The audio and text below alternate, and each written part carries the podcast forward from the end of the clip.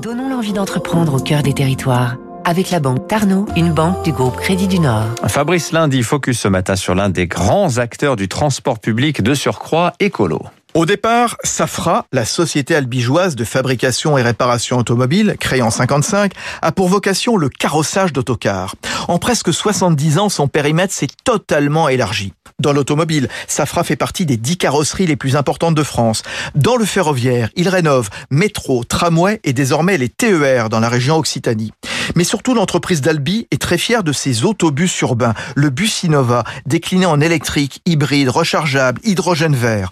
Déjà en service à Versailles, au Mans, dans le Pas-de-Calais, il est convoité par de grandes agglomérations. Un bus à hydrogène qui ne rejette que de la vapeur d'eau peut parcourir 350 km par jour et sa maintenance est plus simple que celle d'un modèle diesel. Vincent Lemaire, le président de Safran. Évidemment, il n'y a pas toute la maintenance qui tourne autour du moteur, il n'y a pas de vidange. Et puis aussi, sur un véhicule électrique, on fait vraiment avec un autobus euh, électrique, un autobus hydrogène, une conduite dite à un pied. On accélère, on relâche, on récupère de l'énergie au freinage par exemple, et donc on freine moins, on use moins les, systèmes, de, frein.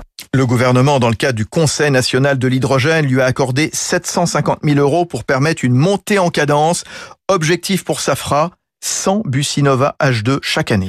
C'était Territoire d'excellence sur